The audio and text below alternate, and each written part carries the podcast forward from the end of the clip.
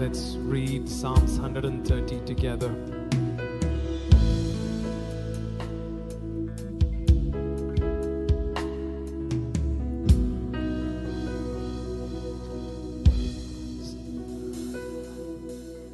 Yeah, shall we all read it together? Out loud, yeah? Out of the depths I have cried to you, O Lord. Yeah, go ahead. Lord, hear my voice. Let your ears be attentive to the voice of my supplications. If you, Lord, should mark iniquities, O Lord, who could stand? But there is forgiveness with you that you may be feared. I wait for the Lord, my soul waits, and in his word I do hope.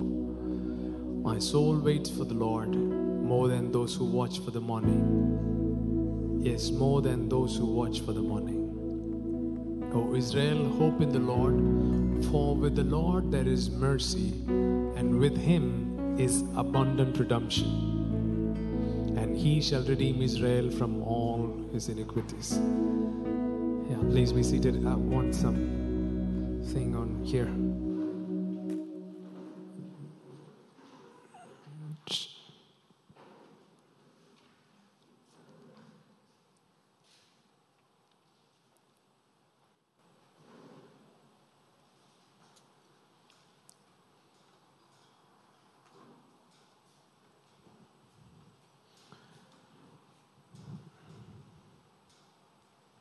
Over the years, the church has okay, uh, believed to straighten people, to bring people on track, to make them behave.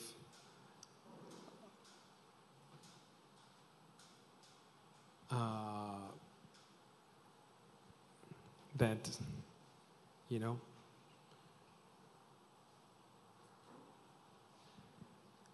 uh, angry preaching would straighten them up. Showing God as angry out there to judge you, to straighten you out, will bring people on track. But by 2000 years, sadly, the church hasn't figured out that it's not working.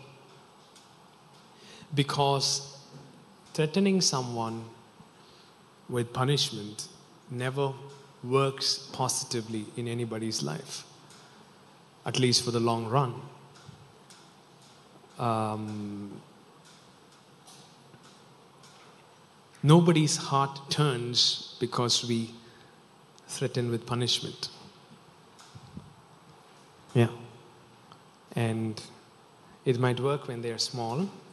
It doesn't really work even when they're small, but we think that it might work when they are small, threatening with punishment. But after they cross a particular stage, they're like, uh, "What are you going to beat? Okay, beat." Um, so it's not going to work. And God understands this very well. And that's why in the psalm it says,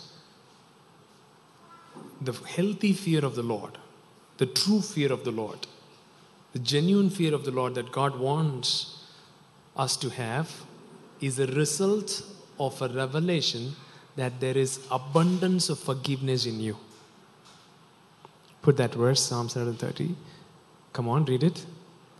There is forgiveness with you that you may be feared. So, the fear of the Lord is the result of our understanding how much He has forgiven us. The more and more we understand God forgives us and how freely and abundantly He forgives us, it creates a kind of reverential fear towards Him. And you're like, my goodness, He loves me so much, I don't want to hurt Him anymore. So, that kind of repentant heart is a result of the revelation of His abundant forgiveness. Technically speaking, the church on the face of the earth is supposed to be the poster boy for this verse, right? We are supposed to be telling the world how easily we can forgive and how freely we can forgive. But if there is one bunch of people who are really struggling in the area of forgiveness, it is the church folks. Because of the gospel that we have believed over the years. When we believe that God keeps records, God keeps accounts, and God did not forgive us freely, then we can't forgive anyone freely. Okay? Um, so we're going to explore the subject of forgiveness for the next few weeks. Come with me to Matthew 18.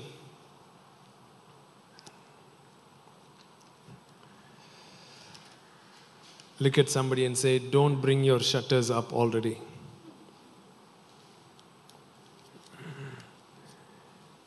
Yeah.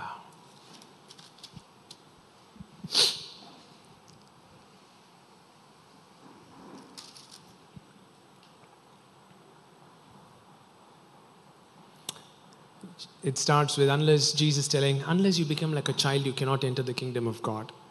And then he goes on to say, um, you know, whoever is like the little one is the greatest in the kingdom. And then uh, you know? Hmm. Fifth verse. Whoever receives one little child like this in my name receives me. You should understand the culture in which Jesus was living, the times in which he was living, did not have a very high view of kids and children. They were seen as troublemakers and they were seen as people who have to be caned, right? Disciplined. Not disciplined, caned, right? Because disciplined, yeah, the child has to be disciplined, but they have to be punished, was the whole idea. So much so, Solomon says, the father who spares the rod, hates his child. Wow, great revelation. Yeah, he has thousand wives. So probably he had some 10,000 kids, probably. Mm-hmm. Uh, or, yeah, if you keep at least 10 kids for each, uh, who knows? And if you have to discipline 10,000 kids, let's half it and make it 5,000. okay, let's half it, make it just each lady he was able to come together only once and one child. Okay, let's make it 500. Okay, is that okay? yeah. So, 500 kids disciplining. Yeah. He has to take a stick and go, and then, okay, what did you do? That's his life and he would have written things like that. And in fact, it says, um, folly is attached to the child, and the rod will separate it from him. All right? So, this is the framework, this is the idea about how they were treating kids. In such a scenario, Jesus comes, and all these kids are attracted to go and run to Jesus and climb on his lap and play with him. Are you understanding how Jesus must have been different from all other grown up men on treating kids? He is like this uncle that every kid loves. The uncle who comes to the wedding, you know, when he comes into the wedding itself, he already has this um, thing in his mouth, and when he blows, it goes like, and it, it comes, and he looks at the kid and does that.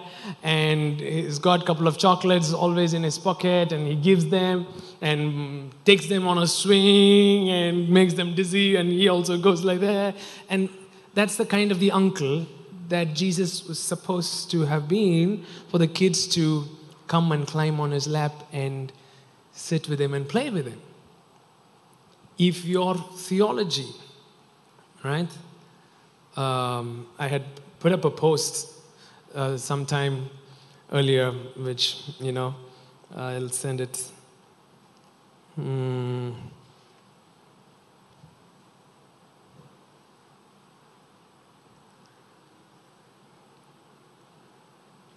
Can you display this?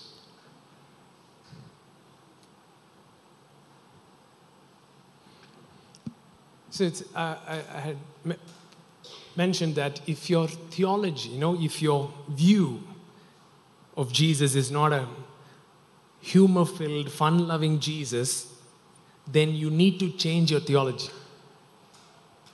Okay? Look at somebody and say, Is your Jesus fun loving? Eh, is he fun loving guy? You know, would kids want to hang around? That's why people say always trust dogs and kids. right?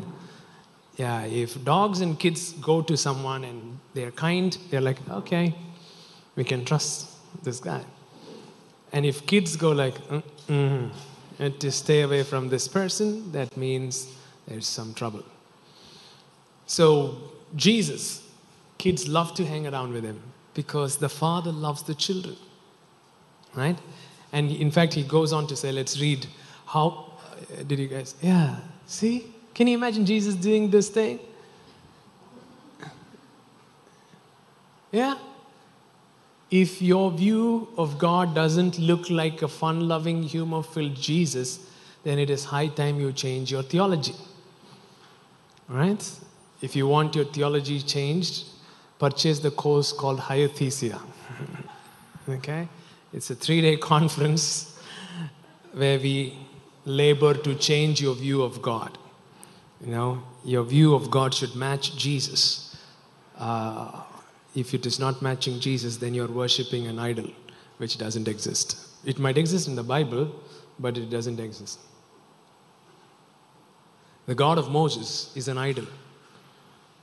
Hmm. Yeah, yeah, yeah. Jesus distances himself from that and says, ah, no, no, no. That's a wrong understanding. You've seen me, you've seen the Father. What is an idol? An image, right? An image. Do not create any image, God says, because you, you guys would imagine. So when you're imagining God to be a certain way that is not fitting into the character of Jesus, then you're falsely worshipping a God. Okay, let's get back here. Mm. Verse 6 Whoever causes one of these little ones who believe in me to sin, it would be better for him if a millstone were hung around his neck and he were drowned in the depth of the sea. My goodness, see how Jesus loves the kids. If anyone abuses the kids, he says, Man, tie a millstone around his head and drag him to Marina Beach and put him down in the deep. Because child abuse is such a nasty thing because it breaks the child and sets the trajectory of the child for the entire life in a screwed up way. And the child is so small enough not to differentiate that it is your brokenness, your shit, and you're dealing with me. It internalizes your shit and think, oh, something is wrong with me. That's why parents are beating me.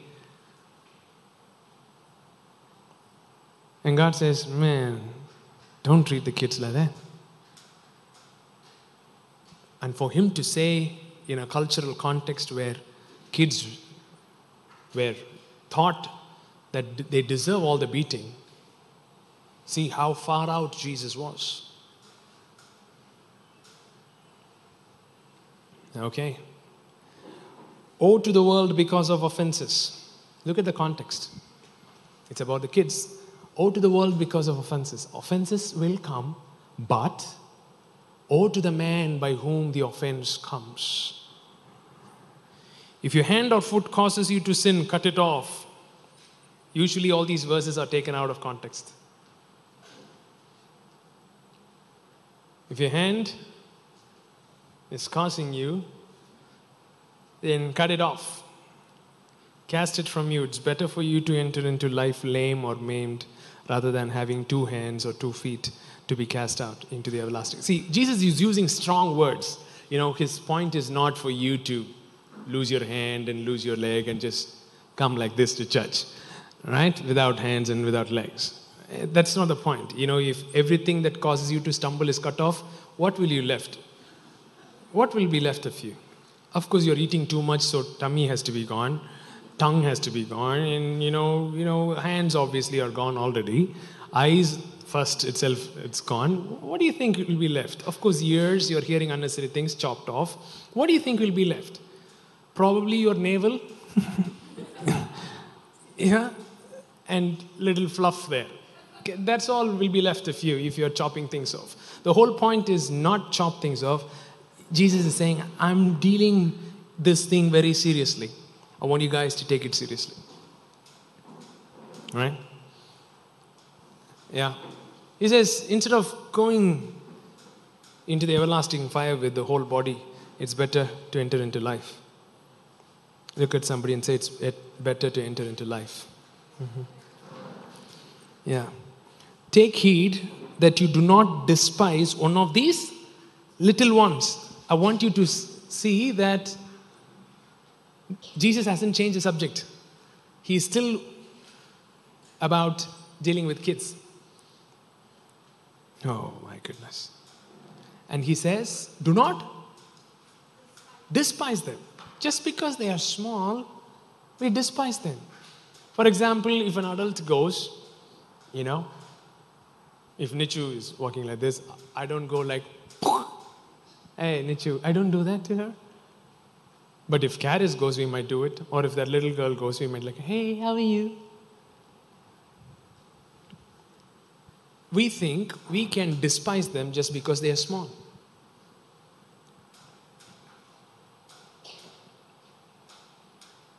Hmm.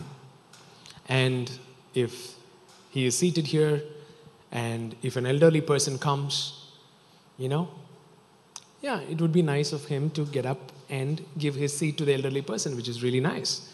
But that he should learn from m- seeing me do that. He should see me get up and give my seat to an elderly person, and he should see that and learn like that. But we don't do that. We just sit and say, hey, get up. Why? Why do we despise the kid because they are a kid? And in the Tamil service, all the kids were like, Hallelujah, Amen. All right. God, thank you for speaking so powerfully today.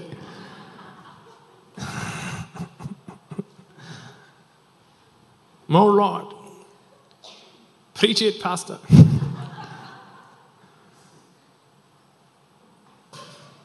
Do not despise one of these little ones, for I say to you that in heaven their angels always see the face of my Father who is in heaven. Oh my goodness. He's saying, be very careful how you deal with kids.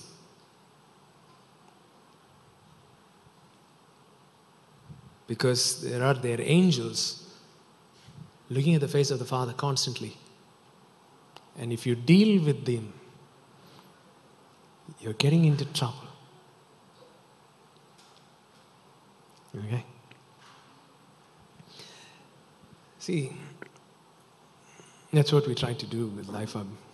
I asked Ethan the other day, hey, what's the difference between the other school and Life Hub? He's like, he just thought for a minute and said, in other schools, the staff keeps shouting.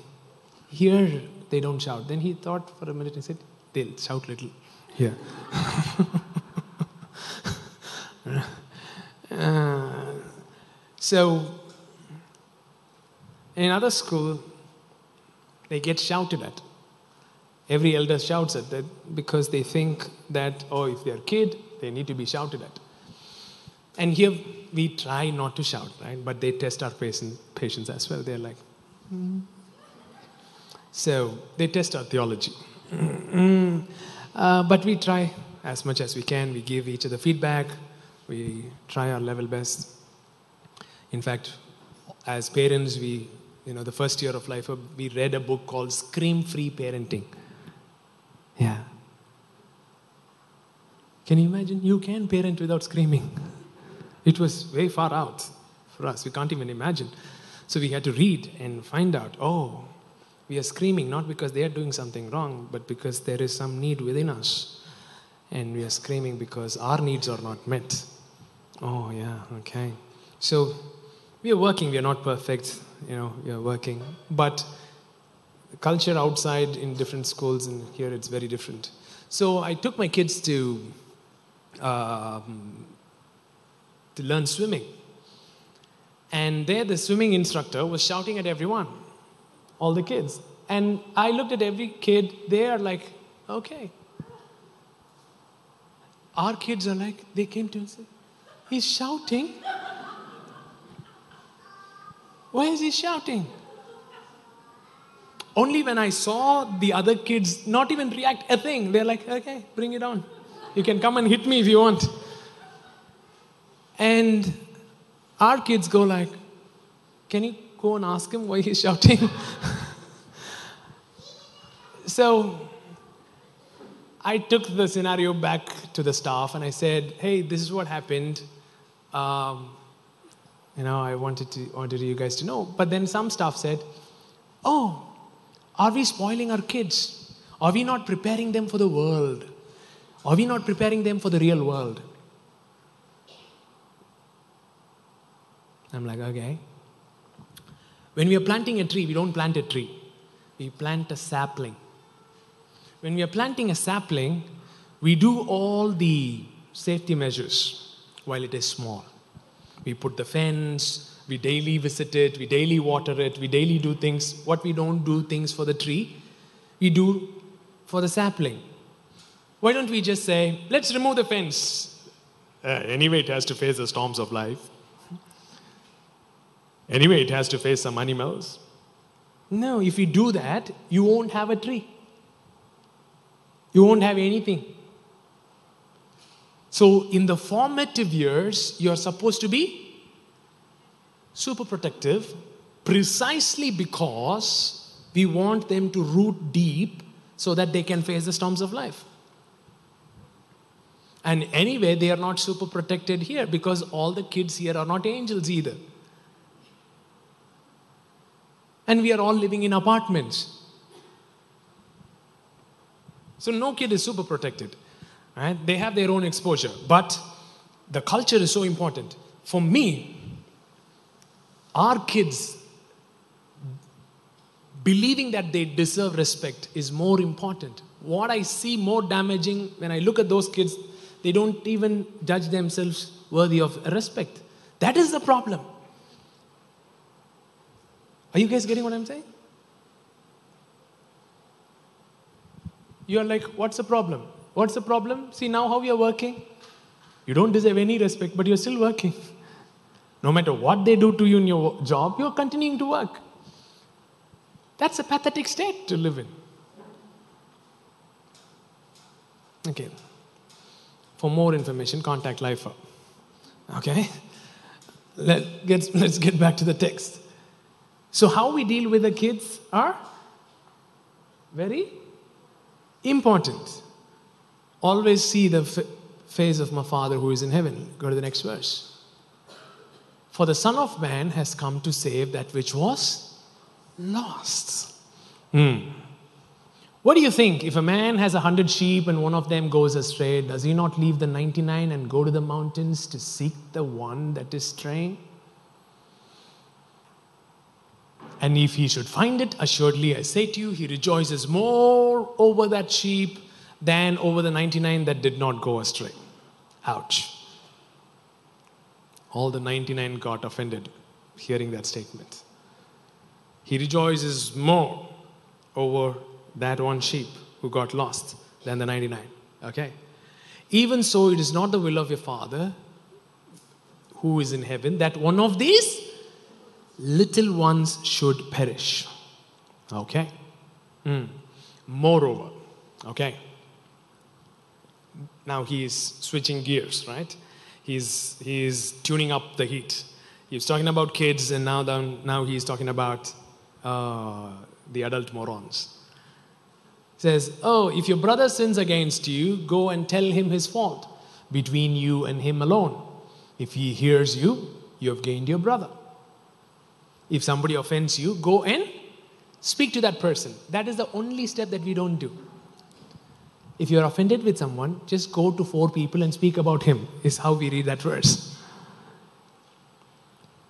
If your brother offends you, go and speak to that person. Look at somebody and say, Go and speak to that person.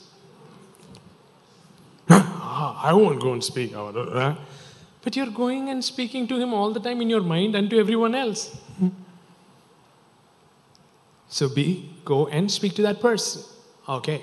But if he will not hear, take with you one or two more, that by the mouth of two or three witnesses, every word may be established within court. Okay? Just remember that. That means Jesus is quoting that phrase from, from the Old Testament. Okay. But if he refuses to hear them, tell it to the church. But if he refuses even to hear the church, let him to be to you like a heathen and a tax collector. Many interpreters interpret this verse like, oh, first step, go and tell the, speak to that person. If he doesn't listen, take two or three and go and confront him. If he doesn't listen, go to the church, call the church and confront him publicly. If he doesn't listen, meaning cut him off, right? Throw him out of the church. That's how many interpreters interpret. But in the Gospels, how do you think Jesus treats with this category called tax collectors? Treat him like a tax collector. Jesus says. And disciples are like, okay, we know how to treat tax collectors. And he goes on to say, okay, call all the tax collectors for party tonight, okay?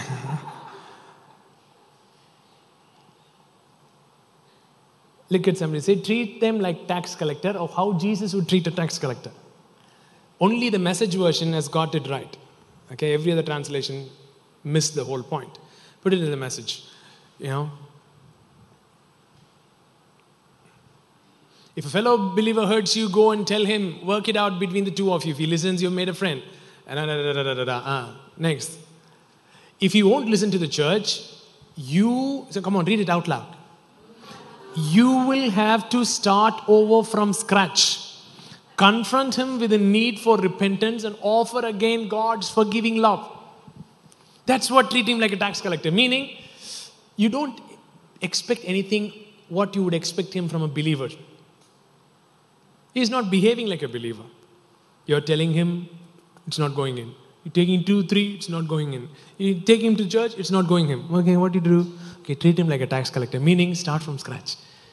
He doesn't even understand anything about God or about God's forgiving love. Start there. Start with the basics of the gospel.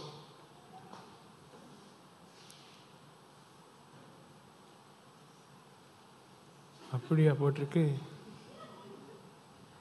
is that what this verse is saying? Okay. Switch back to New King James and let's move forward. This is verse 17, right?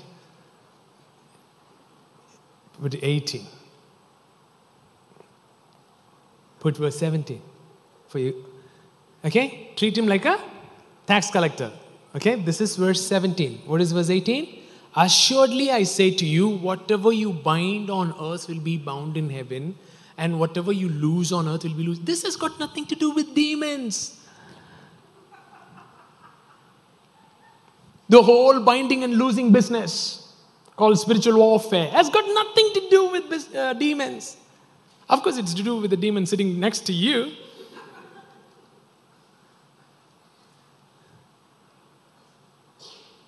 But not that other fake demon. Oh, let's all bind, to, bind the devil together. They have bound the devil so many times. Just last Friday in the all night prayer, they bound. I don't know who set him free. Sunday morning, also, again, they start binding. And they will have a special all night prayer called Ammavasai prayer. and bind him again. It has got nothing to do with demons. Look at the context. Forgiveness. When you don't forgive, you have bound that person. And you're tying them around, tying them around. When you when you keep you know playing the thing that they did or said again and again and again, you're tying the knot again, tying the knot again, tying the knot again, tying the knot again. With whom? with your neck. You keep tying them. And when you have four or five people whom you have not forgiven, can you imagine? You're trying to walk. You're heavy. You're hating your life. You can't eat. You can't sleep. Why? You are bound. Yeah. You are bound by the mouths of two witnesses. Everything shall be established. You are bound. Whatever you lose on earth, honestly, this has got nothing to do with demons. Why? See, if you bind on earth, you'll be bound in heaven. That means demon is in heaven, right? If you lose him on earth, then he'll be loose in heaven. That means so many demons are. There is no logic to the whole thing, but nobody questions it. Why? The emoji said. So let's keep playing the binding and losing. And who has been bound in the whole scenario? Huh? Us. Okay, let's go on. Again, I say to you, look at somebody and say, again. So that means Jesus hasn't changed topic. Jesus hasn't changed the subject. Again, I say to you, if two of you agree on earth concerning anything that they ask, it will be done for them by my Father in heaven. He hasn't shifted his subject to prayer. No, no. What do you, what do you want me to agree, brother? BMW car? Okay. I agree for this brother that God will give him a BMW. If two of you agree together, the Father in heaven will answer. Nah. Look at, you won't believe, right? Let's continue. Just read. Look at some, say, just keep reading the Bible. Yeah, just keep reading, okay? Don't stop somewhere, don't pick up verse, don't build a theology, just keep reading. For where two or three are gathered together in my name, I am there in the midst of them. So this is a quotation, right? From where? From Deuteronomy chapter 17, verse 6. Deuteronomy 17 6.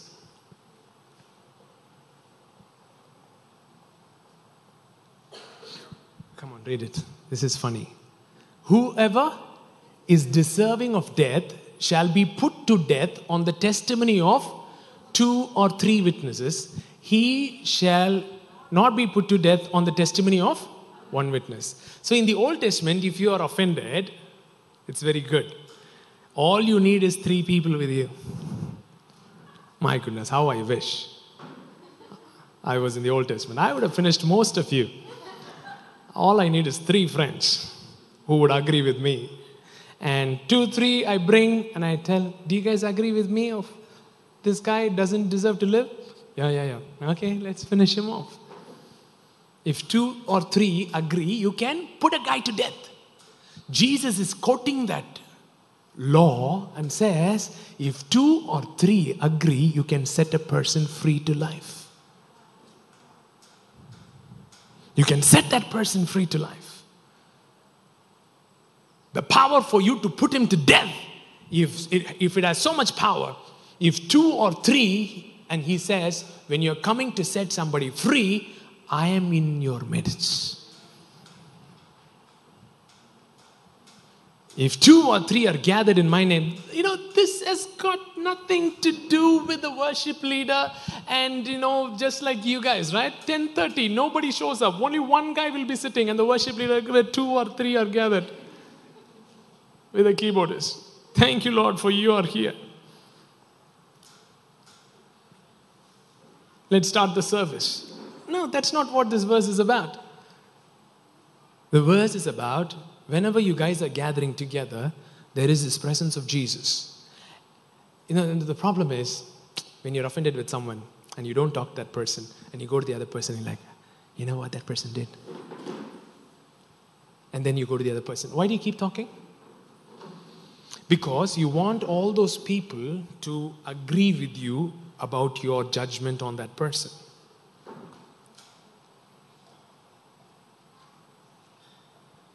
Yes? You want everyone to agree with you on your judgment of that person. And Jesus says, if two or three are gathered, I want you guys to know that I'm there. And I'm looking at all of your heart. I'm looking at all of your heart.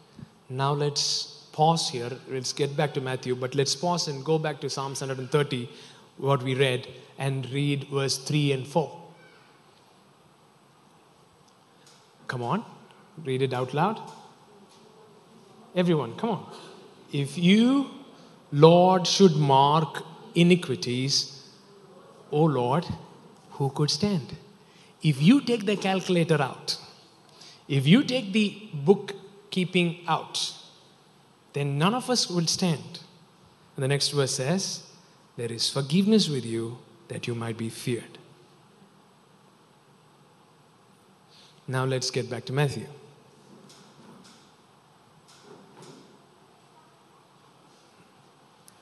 I am there in the midst of them. Okay. Then Peter came to him and said, Lord, how often shall I shall my brother sin against me and I forgive him? Up to seven times? See, this is the proof that Jesus hasn't changed the subject. He didn't switch into prayer. If he had switched into prayer and how to manifest things from the spirit into the physical on your cars and bikes and how you have to agree, and I'm teaching you on faith and this and that, Peter should have asked about faith or prayer or confession. He comes and says, Then Peter asked him, Okay, you are saying all these things about forgiveness. How many, how many times Jesus has asked him to forgive in that scenario? Go and, no, no, no. In that scenario, Jesus says, if somebody offends you, go and speak to him. That's one. He doesn't listen. Take two. That is the second step. Then, church. Then, start over like a tax collector. Four. Four steps Jesus is given. So Peter comes and says, Okay, Jesus, I'm going to give it to you. I'm willing to forgive him seven times. Are you happy? Jesus goes like, Seven times? You want me to take the calculator? Huh? Peter? You want me to take the calculator? It's not seven times. It is 70 times seven. That doesn't mean keep counting for 490 times. Throw the calculator out of the window, is what Jesus is telling. And then he goes on to say, Yeah. Therefore, the kingdom of heaven is like a certain king who wanted to settle accounts with his servants. Yeah? There is the king, there is the servant who owed him a lot of money. So, two crores. First time when we were believing God for two crores for the building, the first phase, I told my kids, we're going to believe God for two crores. We need two crores to build the building. And Shalom goes like, two crores? Two crores. you need two crores to build a building? yeah, it's somewhere like two crows.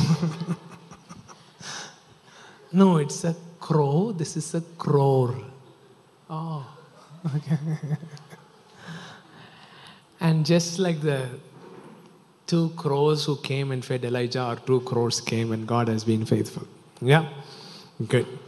And, um, you know, two crows. this guy was indebted to the king. And king called him and said, Hey, what man, you're not giving, you're not paying up your payments. I'm going to kill you and finish you off, man, put you in jail. And he falls on the feet, cries, I'm an IT employee, I don't have any money, man.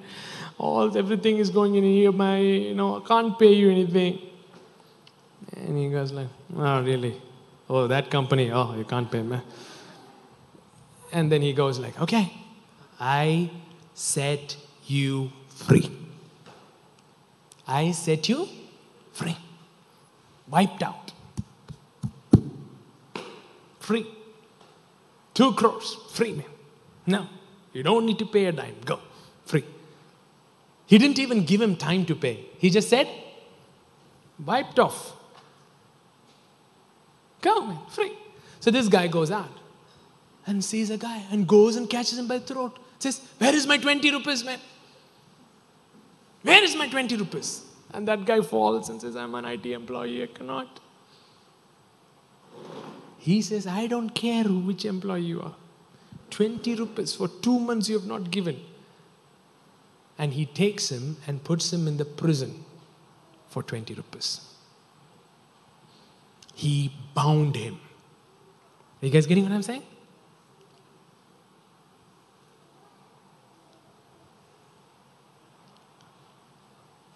Hmm.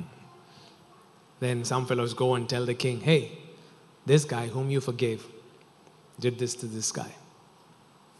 The king calls him again. Hey, Arthur, come here, man. Come, come, come here. I heard that you went out and found a guy who owed you 20 rupees. What did you do? Huh?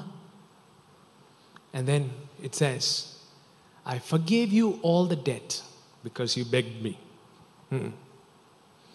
Should you not also have had compassion on your fellow servant just as I had pity on you? And his master was angry and delivered him to the torturers until he should pay all that was due to him. Mm. So my heavenly Father will also do to you, each of you, from if you don't forgive your brother from your heart. What these two verses means, I explained yesterday in the conference. So if you didn't come for the conference, I'm not going to explain it to you today. Why? Because I don't want to. You have to purchase the course to listen to what these two verses means. But you're not forgiving. Yeah.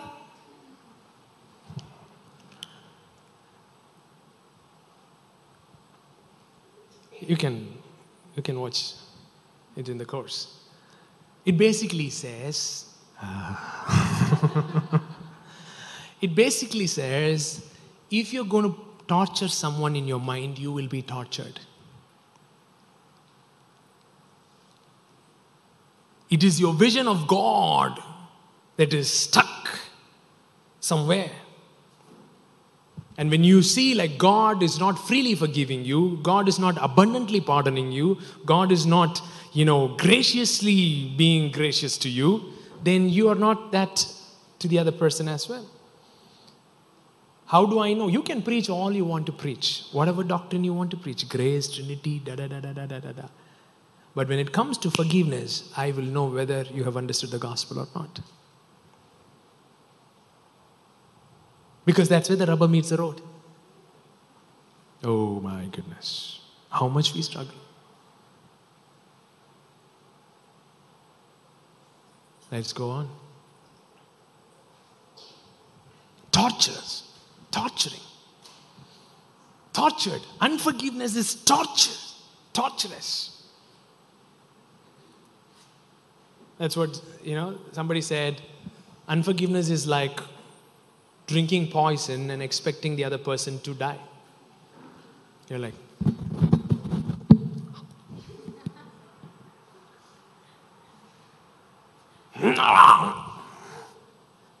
that person went to America and you're still t- stuck. Do you know the word aphesis, the word forgiveness in Greek? Do you know what is the real meaning? Huh? Guess what is the real meaning? It is the word for divorce. Man, divorce them. Many of you are married to too many folks.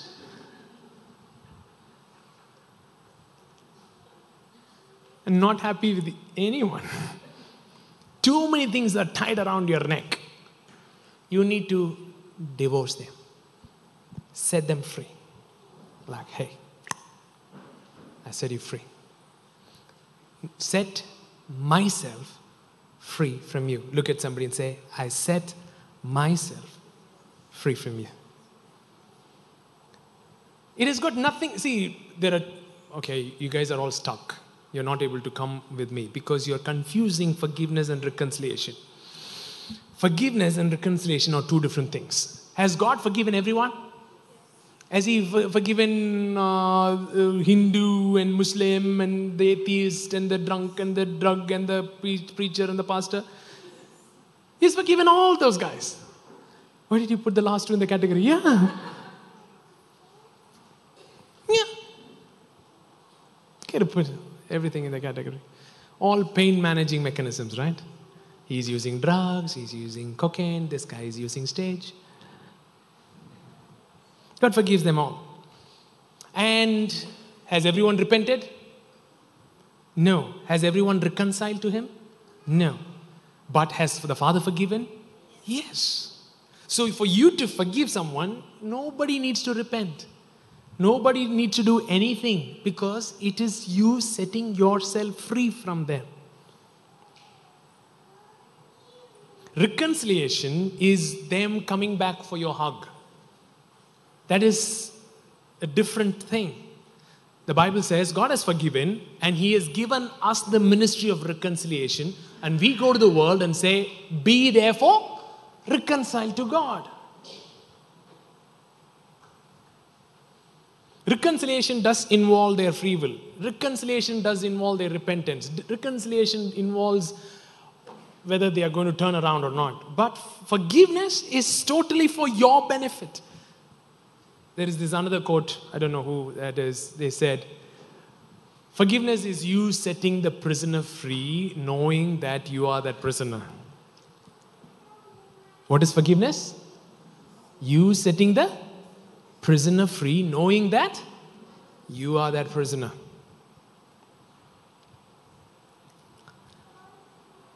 Okay, let's go. Now it came to pass, you know, he does all these things. We don't have time.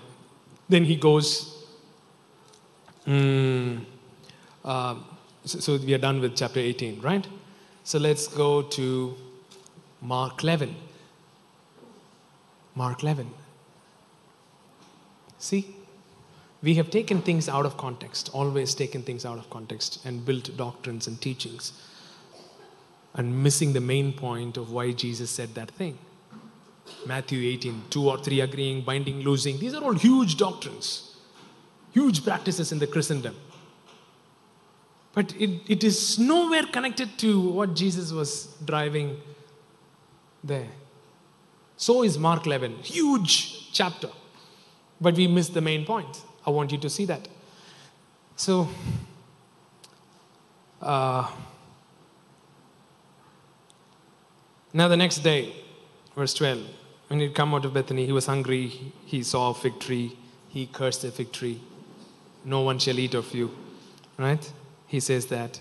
And in verse 20, now in the morning as they passed by, they saw the fig tree dried up from the roots. And Peter, remembering, and said to him, Rabbi, look, the fig tree which you cursed has withered away. And Jesus said, Have faith in God. For assuredly I say to you, whoever says to this mountain, Be removed and be cast into the sea, and does not doubt in his heart, but believes that those things he says will be done, he will have whatever he says. Therefore, I say to you, whatever things you ask when you pray, believe that you receive them and you'll have them. There you go. Jesus taught on faith. How to manifest your BMW, how to manifest your 3 BHK, how to manifest your 2 crores. Jesus taught you. If you don't have doubt in your heart, if you believe, if you open your mouth, and if you confess, you say, you believe that you receive, and then you'll have it.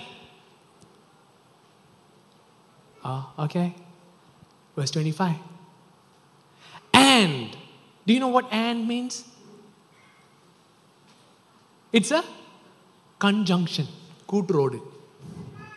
That means the previous statement, and the next statement is connected. So he's teaching on faith and then goes on to say, and whenever you stand praying, if you have anything against, uh, oh, he's not talking about the BMW. He's not talking about 3 BHK. If you have anything against anyone, oh, fantastic. If you have anything against anyone, Look at somebody and say, I am part of the anyone. yeah. If you have anything against anyone, divorce that person. Set them free. Cut yourself clean.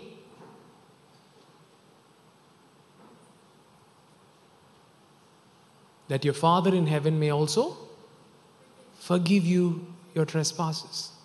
Okay, go ahead. But if you do not forgive, neither will your Father in heaven forgive your trespasses. Hmm. See,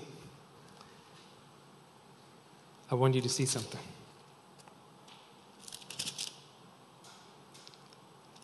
Come with me to Luke. You guys don't believe faith and forgiveness is connected? I'll show you. Mm. Where does it say?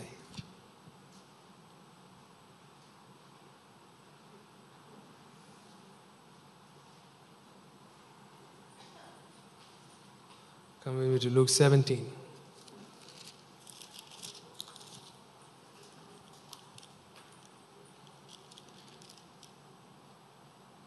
Same subject, right? Parallel passage.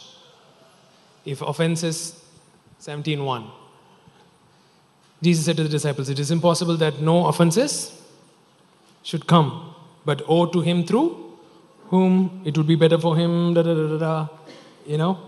Verse 3 Take heed to yourself. If your brother sins against you, rebuke him. If he repents, forgive him. And if he sins against you, seven times in a day, and seven times in a day returns to you saying, I repent, you shall forgive him. Somebody does something wrong to you. And the first time you go and say, and they say, I'm really sorry. And two minutes later, he goes and does the same thing. And he comes and say, I truly repent. I'm like, okay, I forgive you. Third time, after one hour, does the same thing. And he comes to you and says, I repent. I understand your repentance. At least spare your repentance. He says seven times in a day. He does the same thing again and again. And he comes to you and says, I repent, I repent, I repent. You keep forgiving him. Okay? Next verse. Get ready for the next verse. And the apostle said to the Lord, Increase our faith. Apostle say முடியல Jesus. Increase our faith. And we have made it a faith teaching. It takes faith to forgive. It takes faith to forgive. Why? There is no guarantee that you won't repeat. It takes faith to forgive. When, when, when, when they were walking on water, when they were raising the dead, apostles did not say, increase our faith. Oh, we can do that. Jesus said, raise the dead. They're like, okay, good, we can do that. Forgive your brother seven times a day. increase our faith.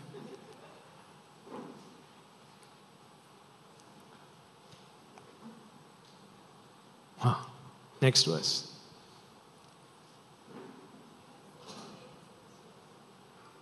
Go to the next verse. So the Lord said, If you have faith as a mustard seed, you can say to this mulberry tree, Be pulled up by the roots and be planted in the sea, and it would obey you.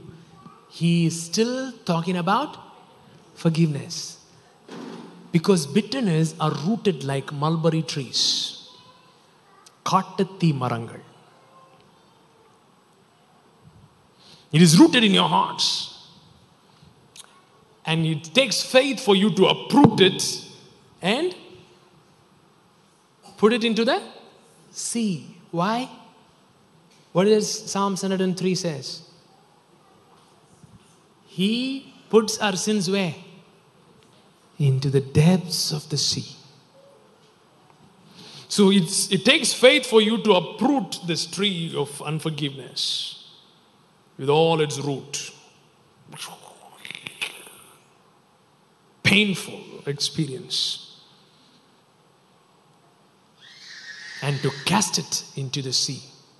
For that, you need faith. To put it into the sea, you need faith. And it would obey you. That's the good news. Look at some say the tree will be uprooted. Yeah, yeah. Look at some say tree will, tree will be uprooted. What you need to tell God? Increase my faith. So how do you do this thing? Okay. Coming to the nuts and bolts of things. How do you really forgive? How do you really forgive? First of all, you should differentiate between forgiveness and healing. And forgiveness is the first step of healing. Because, for example, if you're, you know, near me and you swing your hand and it hits my face, and you're going to go, sorry, sorry, sorry, sorry. And I say, forgive you, my pain is not going to disappear. Yes, I did forgive you. Yes, I'm not angry with you. I'm not trying to kill you or hit you back. But pain doesn't disappear just because you are sorry and just because I said I forgive you, because the impact is like that. Peace be unto you. Okay? Talking about um, um, the whole discipline issue about kids. Not beating them is one side of the coin. That doesn't mean you have to say yes to everything that they say. I forgot to tell that point at that juncture. So, again, Holy Spirit is speaking to you guys. right? Um, you don't say yes to everything. That is not loving the kid. You say no to them, but without screaming and beating them. Yeah.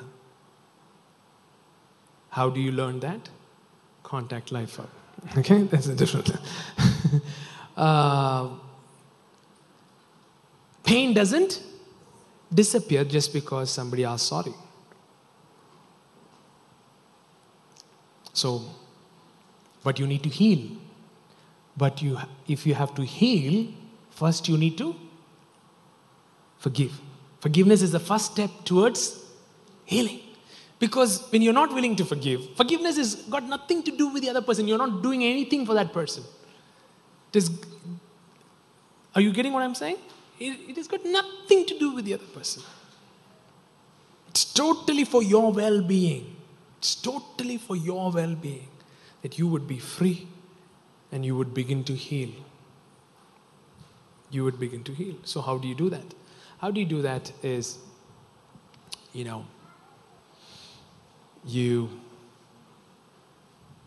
connect with God in the way you best connect with Him, and then bring that person in front of you in your mind. And when you bring that person in front of you in your mind, a certain kind of energy starts coming up. Why are you guys looking at me as if you don't understand?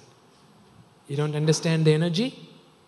Uh, there's this energy that comes up. Don't try to push it, don't try to bury it, blast it, release it on them when they're in your mind. Okay? Don't take my words out of context. Oh, thank you, Jesuddin. That's exactly what I was waiting for. I wanted to blast them. so, no, I'm talking about here. Why? Because this is, as far as God is concerned, this is more real than the physical. He said, if you look at a lady with a lustful eye, you have committed adultery. And he says, if you are angry with a person, you have committed murder. So put it in the reverse, okay? You bring that person and you tell them what you feel like telling them. You're angry, you shout at them, you shout at them. You know, release. Let your heart tell what it has to tell. Don't be Christianese at that time. Okay? Don't try to act cool in you know the presence of God. I'm in the presence of God. So anyway, you're in the presence of God and He knows what you're thinking. So you better open your mouth and tell it. That, that's how David is like, Lord, take their kids and bang it on the wall. That's exactly you also want to pray. But you're like, Lord, bless them. And God is like, and uh, if you want to kill them, tell, I feel like killing you. I feel like killing you. That's exactly. Some of you have to start with being real with God and how angry you're with God. A really interesting testimony I heard in Malaysia last week when we went there. There was this pastor's son who came. Unfortunately, in Malaysia, there is this two class system, right? When British gave independence, they told the locals, you have to give citizenship to the Chinese and the Indians as well. But the Malaysians said, um, oh, no, we can't. No, you have to. So back and forth, they said, okay, we'll give them citizenship, but we will not give them full privileges. So there is a two tier system there. Even though Indians are there, or they are having Malaysian passports, they don't have equal privileges like Malaysians do. So, because of that reason, even though our people study well, they can't enter into universities.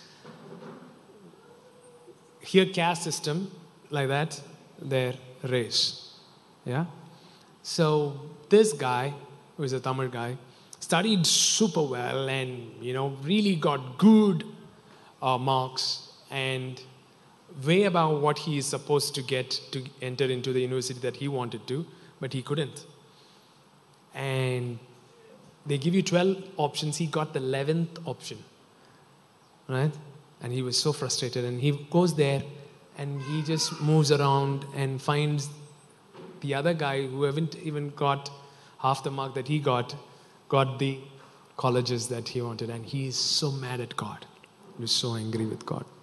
He's a pastor's kid.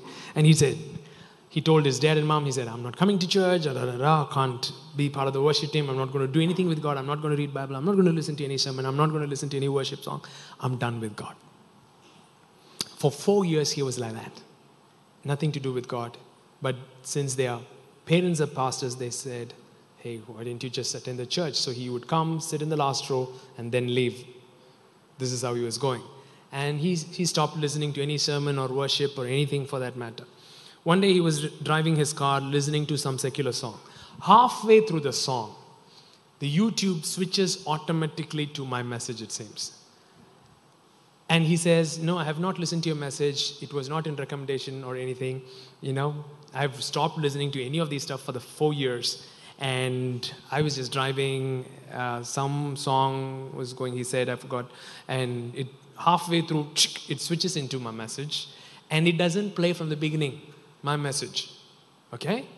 It didn't, it seems, miraculously. It played at 15th minute. And the first statement in that sermon that he heard when it opened up was, It's okay to be angry with God. And he parks the car to the side and cries. Sits there crying. Man, I'm so angry with God for four years. There is this guy preaching and says, It's okay to be angry with God. Then I teach him on how to be angry with God in that sermon. right? How to process that anger with God. Go, be real with God. Tell him. Tell him whatever you want to tell him, but stay there. Stay in the presence. He would speak to you. He starts listening and then he starts listening to the foundation series and he's and his dad comes to me and says, "My son is always hooked up to your sermon now." And this guy comes and shares this testimony, gives me an offering and says, "Thank you. I am healing. I'm beginning to heal." Right? Look at somebody and say, if you're angry with God, tell Him. Yeah. Man, he can handle our shit. Speak to him, but stay. But stay. He will speak to you, he will put a word in your heart. The same thing, right? You're bringing that person in the presence, and you want to say whatever you want to say, you say. And then you tell, Father, I want to set myself free from this person. I want to set myself free from this scenario. I want to set myself free from this incident. Show me what you want to show me. Tell me what, you, what I want to hear so that I can set myself free. And you do this some hundred times, depending on what fell on your head. right? Somebody's hand, okay, you do it once. A boulder fell on your head, it takes time to heal. And it and it's and and you know, you do this, you do this, every time you do this, the sting of pain, if you really do it, right? If you really engage your emotions, and it is very tiring to engage your emotions. Um, don't do this as a formula. I set you free. No, no, no, no, no. The energy has to come. You have to engage with the energy that you're having and then release it and listen to the Father. As you do this thing, after one solid prayer session, you'll be like,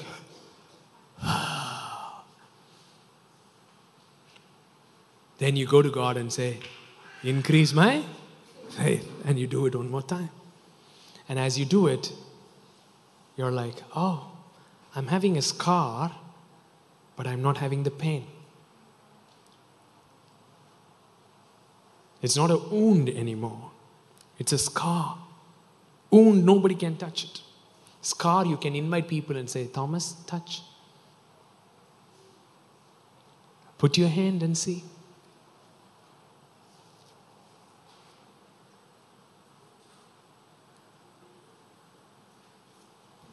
Colossians 3:13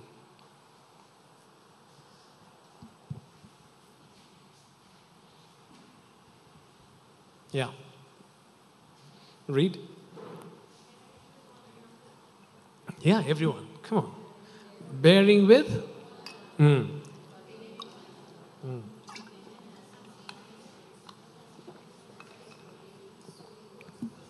Yeah. Even as Christ forgave you. The problem is we don't understand how Christ was forgiven. When you make the cross, which is a fountain of free forgiveness, and you made it into a legal arrangement of God punished Jesus so that he can forgive us, the whole gospel is gone to waste. Because you can't freely forgive anyone. Because even God did not freely forgive you without beating Jesus. That's your idea. So that has to be challenged.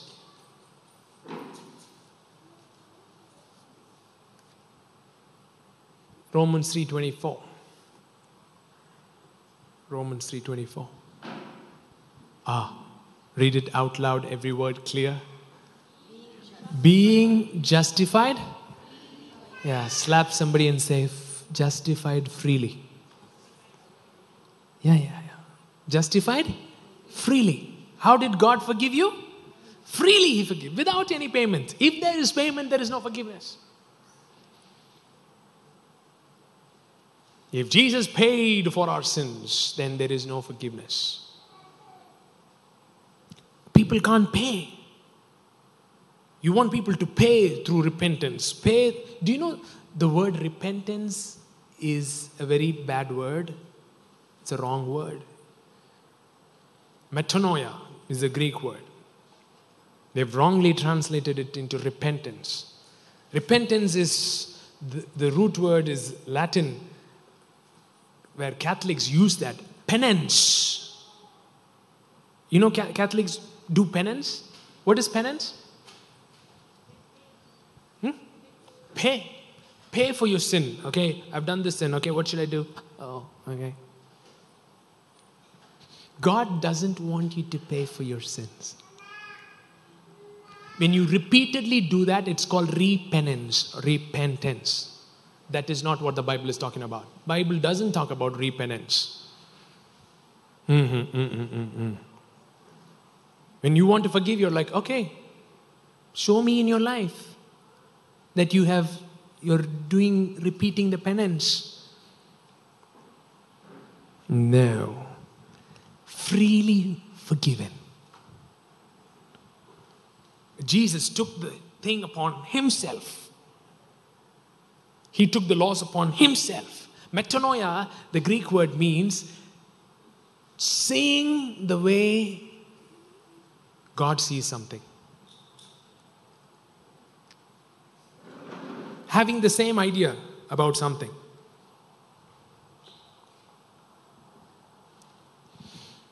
So you bring that person's sin and you ask God, How am I supposed to see the sin the way you are looking at this sin? That is repentance. You look at something the same way God sees.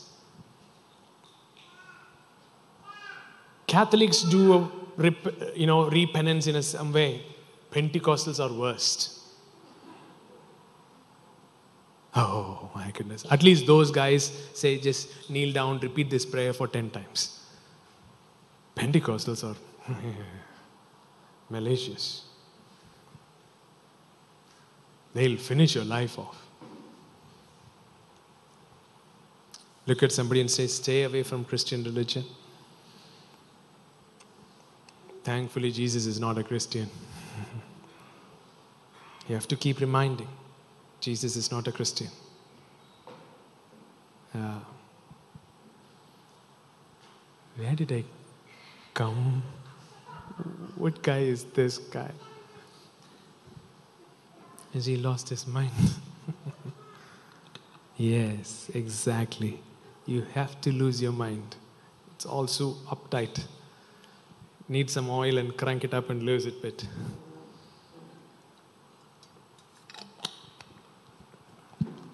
Being justified freely. Back in those days in our church, communion, when communion comes, we tell if you have anything that you have not forgiven against your brother, please don't take part in the communion. What's the solution? Duh. Communion is the place where you think about God's forgiveness so that you can freely forgive someone. But they did not use communion to remind people about free forgiveness. They used communion to remind them of their sin. What all you did this week? What all you did this month? Oh, once in a month communion. Already lot many things. So when you use communion as a place of reminder of sin, of course you can't forgive people. You have to say, don't take part in communion. But if you really understand communion, my goodness, Jesus had communion with Judas, with Peter, with Thomas. And in fact, he says, I was looking forward to have this meal with you because tonight you'll all go run away.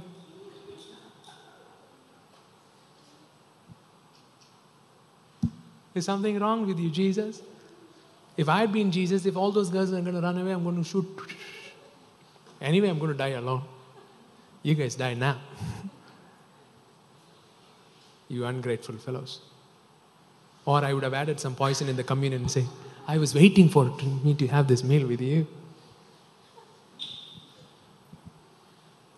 But Jesus had communion and said, Take, receive, drink this blood.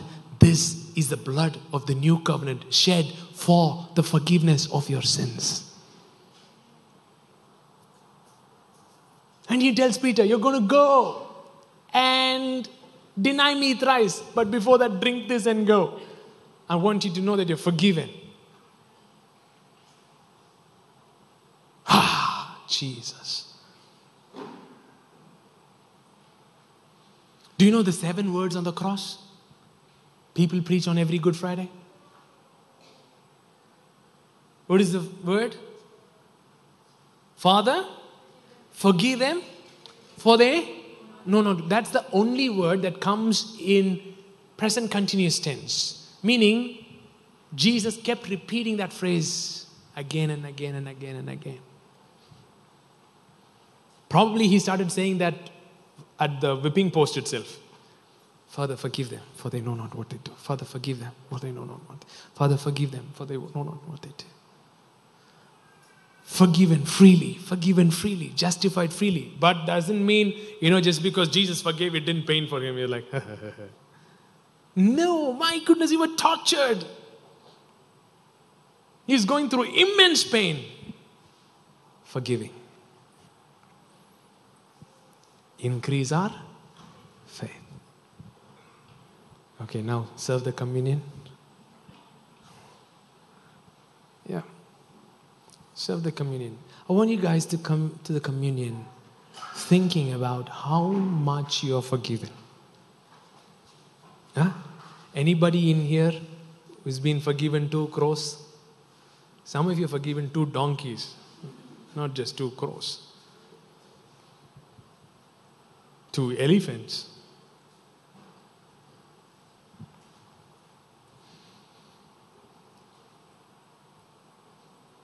Let's read that verse, Psalms 130, verse 3 and 4.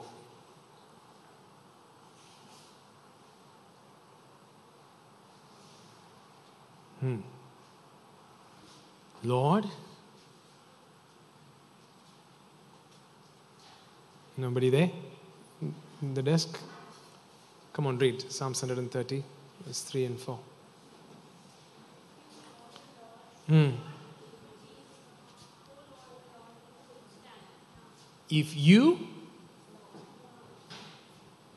if you mark, count, count, that's the word. If you count our iniquities, who could stand? But there is forgiveness with you that you may be feared. Come on, say that. There is forgiveness with you that you may be feared. Let's all stand.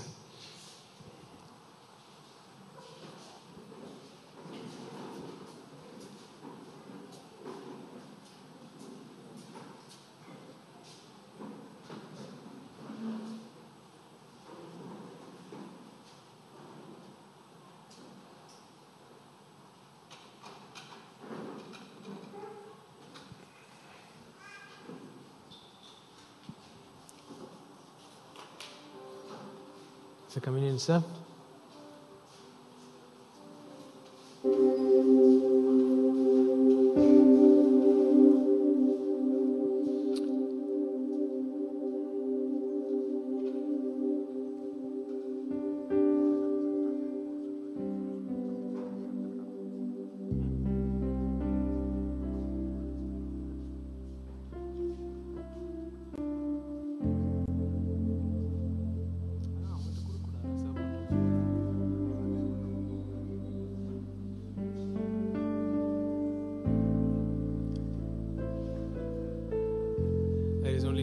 much left. So, yeah. who receives it, um,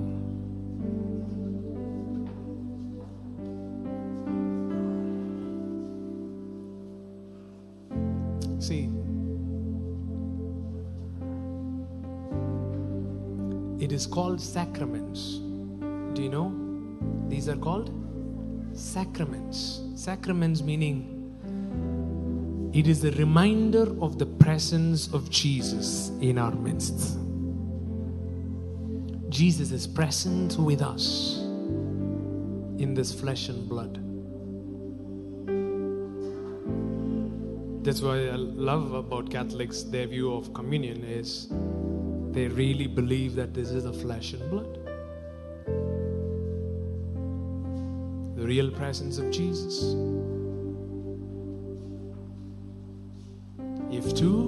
Three are gathered, I'm there. He is very much there. So I want you to close your eyes and say, Daddy, show me how much I'm forgiven. So much.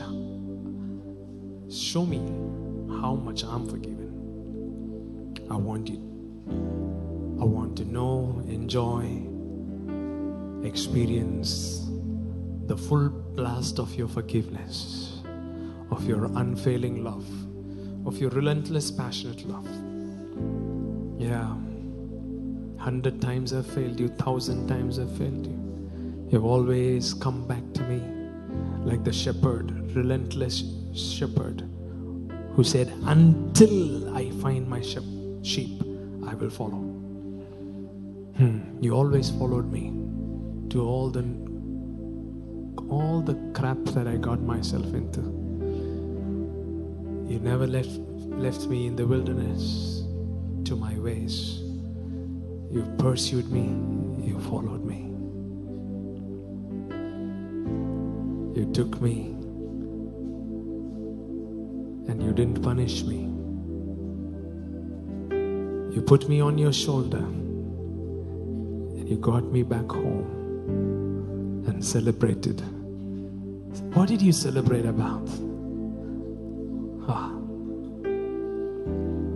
Failed you miserably, but you took me home and celebrated me. Threw a party on my name.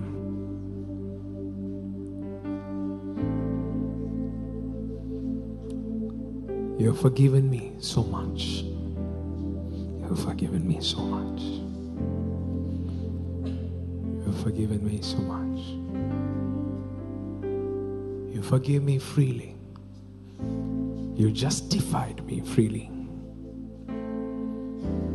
You justified me freely.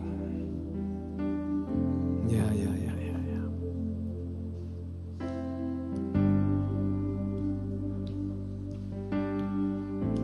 I want you to feel the energy of God's forgiveness.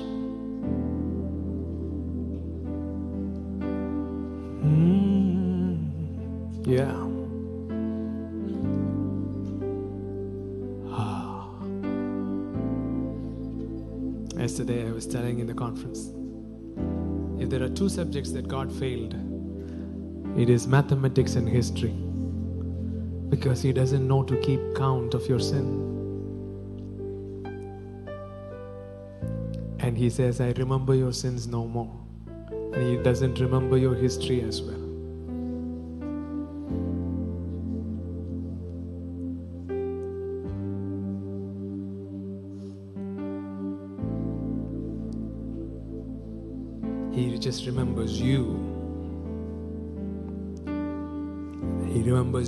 He remembers your original identity.